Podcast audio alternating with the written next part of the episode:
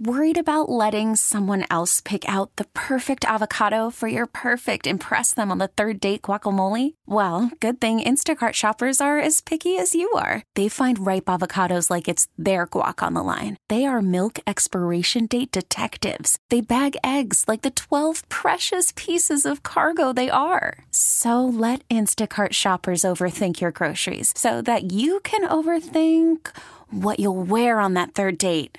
Download the Instacart app to get free delivery on your first three orders while supplies last. Minimum $10 per order, additional term supply. Home and home.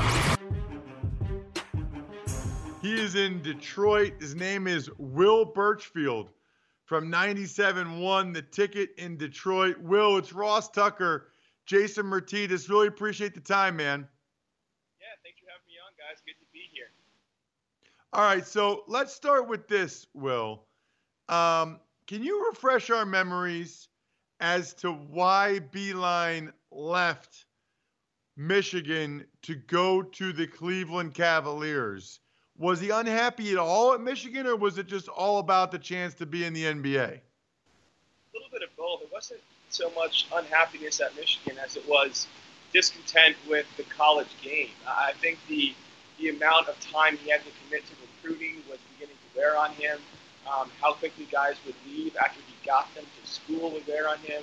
Last year, he watched Jordan Poole and Iggy Brazdeikis, two underclassmen, leave for the NBA and leave leave early. I think a lot of people thought. And when you commit so much time to getting guys into your program and then can't even teach them for more than a season, maybe two seasons, um, that kind of erodes uh, the base that Beilein wants to build. He's at his purest um, a basketball teacher, and it takes time to build his programs. And when players are leaving early, that he spent a lot of time trying to get there. I think he just lost faith in in the college game at large. Um, but you're right. He, the NBA had been a goal of his for a long time, and it was kind of the perfect storm. He, he was definitely a little bit um, frustrated with things at Michigan and college basketball. Then the Cavs come calling, um, make him an offer. He gets a chance to coach a young team in his mind the kind of team that he could really mold.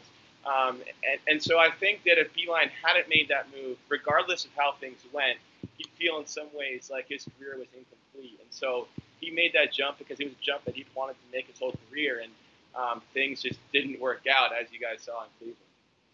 It, w- would uh, Michigan have been fine keeping him for many, many, many more years, or was he seeing a writing on the wall that maybe he should look at something different as well because the situation at Michigan wasn't long for him. Yeah, he, they would have been happy to keep him. Um, their AD had had talks um, about keeping him there until the day he decided to quit coaching, whether that was five years from now, ten years from now. Um, they wanted him to stay long term. Now they ended up with what looks like so far a pretty good replacement in Juwan Howard. Um, but but Michigan had no designs of, of seeing Beilein leave. But again, this was kind of his calling and the one way to kind of complete his career, and um, so he made the jump. We're talking with Will Burchfield from 97.1 The Ticket in Detroit. And we've been talking all day, Will, about sort of the grass is greener. And I'm glad we have you on because I guess Jason and I thought that Beilein was very happy in college. We didn't know. And that's kind of what we were curious about because I've talked to other college coaches that seem very happy in college, you know, the Jay Wrights of the world, if you will. But so you're telling me Beilein was sort of getting disgusted with it and was almost looking to leave. I guess I wonder if he'll want to come back to, to the college game somewhere now. Yeah, I think if he does come back, it would be maybe at a, at a mid major or, or a smaller scale program where he knows he can have his guys there for at least three years, hopefully four, um, and, and, really have a chance to mold them and, and build his team. I think he realized by the end of Michigan that he almost became a victim of his own success because he was so good at coaching um, that he began to get really good players, and he was so good at coaching that he was developing them quickly. And so after a year or two there, they, in their own minds at least, and in their agents' minds or advisors' minds, were ready for the NBA and, so and so by being so successful at Michigan, Beilein, um, in a lot of ways, maybe unintentionally undermined uh, what he wanted to build. But if he does return, I think it would be somewhere um, smaller, maybe a mid-major, maybe even a D3 school. Um, but I, I, do think that the D1, the high-level Power Five, Power Six D1 jobs um, have lost some of their luster for him. Uh, well, it's it's interesting to me too when you look at Beilein and Harbaugh. you guys, yeah. There's one guy you would have liked to have kept in college, and there's probably another guy you'd like to send back to the pros with with Jim Harbaugh. It, it, is this like a Michigan's kind of be like a, like a conundrum wrapped in a riddle right now with dealing with these coaches? Yeah, it definitely seems that way. They still have, by all accounts, um, pretty pretty immense faith in in Harbaugh to get the job done. He has put them back in the national spotlight, but in much different ways. I mean, Beilein was the understated coach um, who you didn't hear much from besides in basketball, and Harbaugh, his first three or four years at least, was the opposite. He was in headlines for all kinds of reasons, none of which pertain to championships. Um, but but he's the guy they have, and Beilein's the guy they lost. And um, again, they, are pretty comfortable and, and, really comfortable with with Juwan Howard, and and still hopeful that Harbaugh can be the guy to bring the football team to the next level. Talking with Will Burchfield, 97-1, the ticket there in Detroit. You know, Detroit's also been in the news, Will, as it relates to the quarterback position. Two mm. different things, neither one of which make a whole lot of sense to me, but maybe I'm just missing it. Let's start with the Matthew Stafford trade rumors that the Lions have denied, but the local television station there in Detroit yeah. reiterated that there have been talks. What's your read or take on that? Yeah, my read is, is that I believe Bob Quinn when he says those reports and those rumors are 100% false. Um, I don't think a trade of Stafford is out of the question maybe a year from now, two years from now. This offseason, I'd be flat out stunned to see it happen. They'd end up paying him more to play for another team next year than they would pay him to play for them if they traded him this offseason. Um, and as you guys probably well know, Matt Patricia and Bob Quinn are under a lot of pressure next season to win or at least make legitimate strides forward. And trading Stafford, their franchise quarterback, does not help them get there. No matter who you would replace him with, um, it does not help them get there. And so I think and believe Quinn when he says he's committed to Stafford um, for at least this season. Now, next season, let's see. Um, and I don't think that committing to Stafford outrules the possibility of them drafting Tua. I, I, do think that they could draft Tua at three and groom him for a year under Stafford, then try and trade Stafford next season, next year, when the cap hit would be less. But for now, he's here, and I think he'll be their quarterback on, on week one of the 2020 season. It's all right. So that me. was going to be. Oh, go ahead, Jason. Uh, sorry, Ross. Uh, it's crazy to me, Ross, that franchise quarterbacks that got paid like franchise quarterbacks are getting traded around the NFL, or there's conversation about them getting. When's the last time we had that? Yeah, I don't know. Yeah, it seems like it's sorry, it seems ahead, like it's been a while, which is which is why. Sorry, Will. I, I was gonna say, you really think they because they're the odds-on favorite along with the Dolphins to draft Tua. So yeah. you really think that that could happen? Because that doesn't make any sense to me either unless they think that if they draft if they draft Tua and don't have a great year, that maybe they would get extra time from Martha Ford, which she was pretty clear that wouldn't be the case.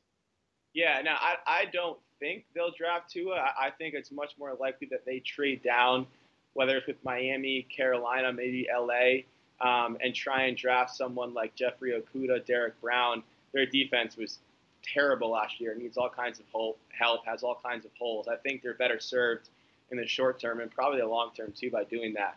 Um, but I, I just think that when you have a generational type player like Tua, who could be the franchise quarterback for years to come, um, that it's hard to ignore that. And so many teams in the NFL have proven that the way to win is we get a quarterback on a rookie contract, try and maximize that four year window, build a team around him. And, and also, they've proven with whether it's Rodgers in Green Bay, Mahomes in Kansas City, that you can draft a quarterback, groom him for a year or two beneath the guy you have in place, and then kind of let him loose on the league. And that's something the Lions could do with Tua and Stafford. But I, I do think that they end up moving down to five, six, seven, grab a player on defense, and hope for the best in 2020. Uh, well, we were looking at uh, NFL coaches and Matt Rhule and, and, the term that he got, and Matt, Matt Patricia is a guy comes from that Belichick tree, and not a lot of guys have come from that tree and had success. Where is Detroit right now on Matt Patricia and, and being the guy that's going to kind of help out the Detroit Lions from what's a pretty tough tough team to be a fan of for for a lot of years. Yeah, for about 60 years exactly. Um, the, the, Detroit is um, is more uncertain by the day. It seems like um, there was a lot of hope entering last season after the team played pretty well in the second half of 20, 2018. Um, this season eroded a lot of faith that Detroit had in Matt Patricia, um, and Bob Quinn is facing the same thing. He hasn't hit on many draft picks, many high draft picks. He's probably missed more than he's hit. Um, and he and Patricia are in lockstep when it comes to scouting players, what kind of players they want. So every every failing on Quinn is also a failing on Patricia. The the faith here is um, is not very high, and if things don't turn around in 2020, I think they'll both be gone.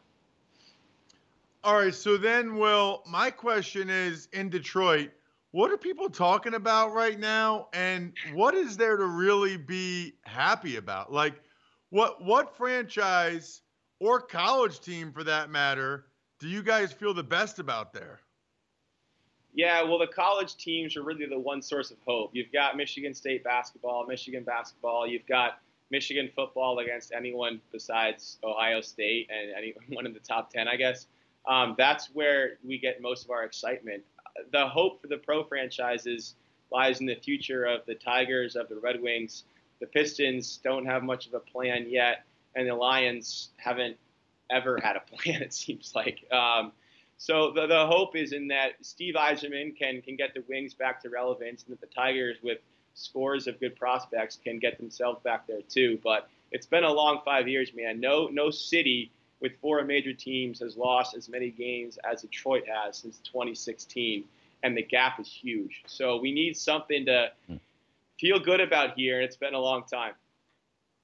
Yeah. So speaking of feeling good about, uh, the last question, or second to last question at least, last sports question, Mel Tucker, no relation by the way. Yeah. Um, are you? What's been the general reaction? to Mel Tucker taking the Michigan State job and kind of how it all went down. You yeah. know, nationally, he's received a lot of criticism for the way in which it went down. How have people in Detroit reacted to it? The reaction here has been pretty positive. I think I think once Michigan State fans got beyond the fact that they missed out on Luke Fickell, who was who was obviously their number one candidate. Once they got past that, um, they embraced Mel Tucker pretty quickly. Um, it's interesting though, like you said, he, he had made it pretty clear he was committed to Colorado, and then he pulled a 180 about a week later, maybe even three or four days later. Um, he doesn't have much of a head coaching track record. He's got one season. He went five and seven, so he has a lot to prove. But Michigan State, for the first time in a while, has some wind back in its sails. A young coach who's got energy, who, who's ready and willing to do the the grind of recruiting that Mark Dantonio had kind of lost um, some excitement for. So the, the, rea- the, reaction's been pretty positive, and, and people feel pretty good about where the Spartans are um, moving forward with, with Mel Tucker. Last question. It is Fat Tuesday. So, I, by the way, I got to tell you something. I don't even know what that is. We'll talk about later in the show. I don't even know what Fat Tuesday is. I know it's like a food thing. I really don't know what it is. But I'm supposed to ask you – what food Detroit is known for. What food is Detroit known for? Yeah, we've got our coney dogs, um, a hot dog smothered in chili sauce and cheese and mustard onions. That's that's pretty tough to beat. Um, Detroit style. Hold on a second. Hold on a second. Hold on a second. There's coney dogs everywhere. Who said that's uh, a yeah, Detroit thing? Yeah, we like to claim ownership here of Coney Dogs. So listen, our sports teams are having a tough time. Just give us Coney Dogs, man. Let us have the Coney Dogs. Uh, we'll take those proudly. And uh, Detroit style pizza is pretty good as well. But I think the one thing that stands out is is the Coney dogs, and we're taking those, man, whether you want us to or not. Okay, so first of all, there's actually a Coney Island where they have Coney dogs. So and it's not in Detroit. Detroit. it's not in Detroit. Secondly, you know what I think of Detroit style pizza? I have no idea what the hell you're talking. Are you talking about Little Caesars? What is Detroit no, yeah, style so, pizza? So it's it's a it's a deeper dish, um, a thicker crust. Um, it's you got to come and try it, man. You come to Detroit, give me a call. I'll take you out uh, wherever you want to go. We'll get Coney dogs and we'll get Detroit style pizza, and you'll be impressed by both. I guarantee it. Got it. All right. Hey, Will, really appreciate the time. Thank you so much for coming on the show. All right. We'll see you guys soon. Hi, everyone. This is Dave Briggs. Thanks for listening to the Home and Home podcast. Remember, you can watch or listen live every day from 8:30 to 10:30 a.m. exclusively on the radio.com app or at radio.com/home. Home and Home.